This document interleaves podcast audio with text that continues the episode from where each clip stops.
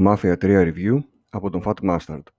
Τα δύο πρώτα Mafia είναι παιχνίδια γνωστά για την αισθητική τους. Λίγο η ιταλική φινέτσα, λίγο η μαφιόζικη και αλήτικη φύση τους, λίγο η ψευδέστηση ότι είσαι στο σύμπαν του νονού ή του σημαδεμένου, τους προσέδωσαν μια διαφορετικότητα ή και μια σκορτσέζικη υπόσταση, αν θέλετε, που μέχρι τότε δεν υπήρχε στο χώρο του gaming. Έτσι απέσπασαν καλές κριτικές και την αποδοχή του κοινού. Μάλιστα, απέκτησαν μια τριλογία πριν από μερικά χρόνια, μέσα στην οποία υπήρχε και το εξαιρετικό remake του πρώτου τίτλου της ομώνυμης σειράς. Για το Mafia 2 θα βρείτε το review του Zaptim στο retropolis.gr.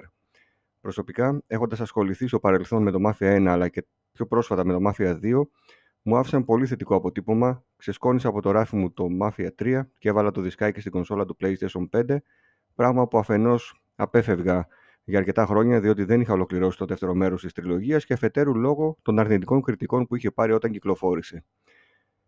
Για να δούμε όμως, ευσταθούν αυτές οι κριτικές εν έτη 2023. Μήπως η κριτική ήταν αυστηρή, μήπως το παιχνίδι έχει πλέον βελτιωθεί όπως συμβαίνει σε πολλά παιχνίδια της εποχής μας.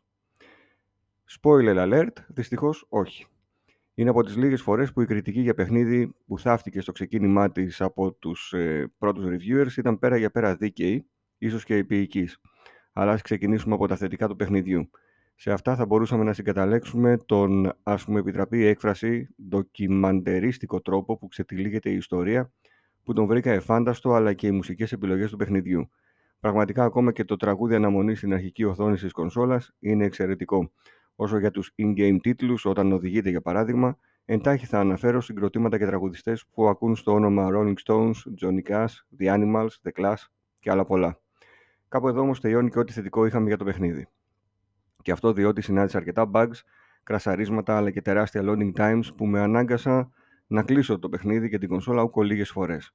Οι ελάχιστες τεχνολογικές γνώσεις που έχω μάλιστα με έκαναν να αναρωτιέμαι αν πιθανώς ευθύνεται το τυχόν ταλαιπωρημένο CD που τοποθέτησα ή ίσως και η ίδια η κονσόλα, όμως με ένα μικρό Google search αντιλήφθηκα ότι πολλοί είχαν το ίδιο ακριβώς πρόβλημα.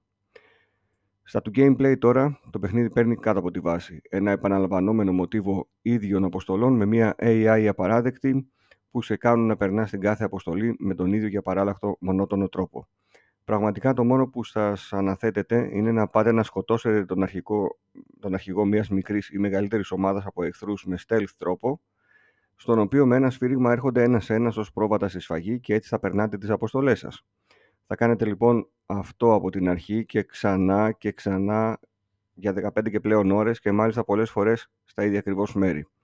Σε αυτή την ανέμπνευστη λούπα έρχεται να προσθεθεί και η παντελής απουσία Fast Travel που θα σας κάνει να περιπλανιέστε σε έναν αχανή χάρτη με το αυτοκίνητο και δυστυχώς ούτε η οδήγηση τα καταφέρνει καλύτερα. Ευτυχώς, στην πλήξη σας έρχεται να διασκεδάσουν οι τρομερές επιλογές μουσικών κομματιών την ώρα που οδηγείτε, που αυτές είναι ικανές να σώσουν λίγο την κατάσταση.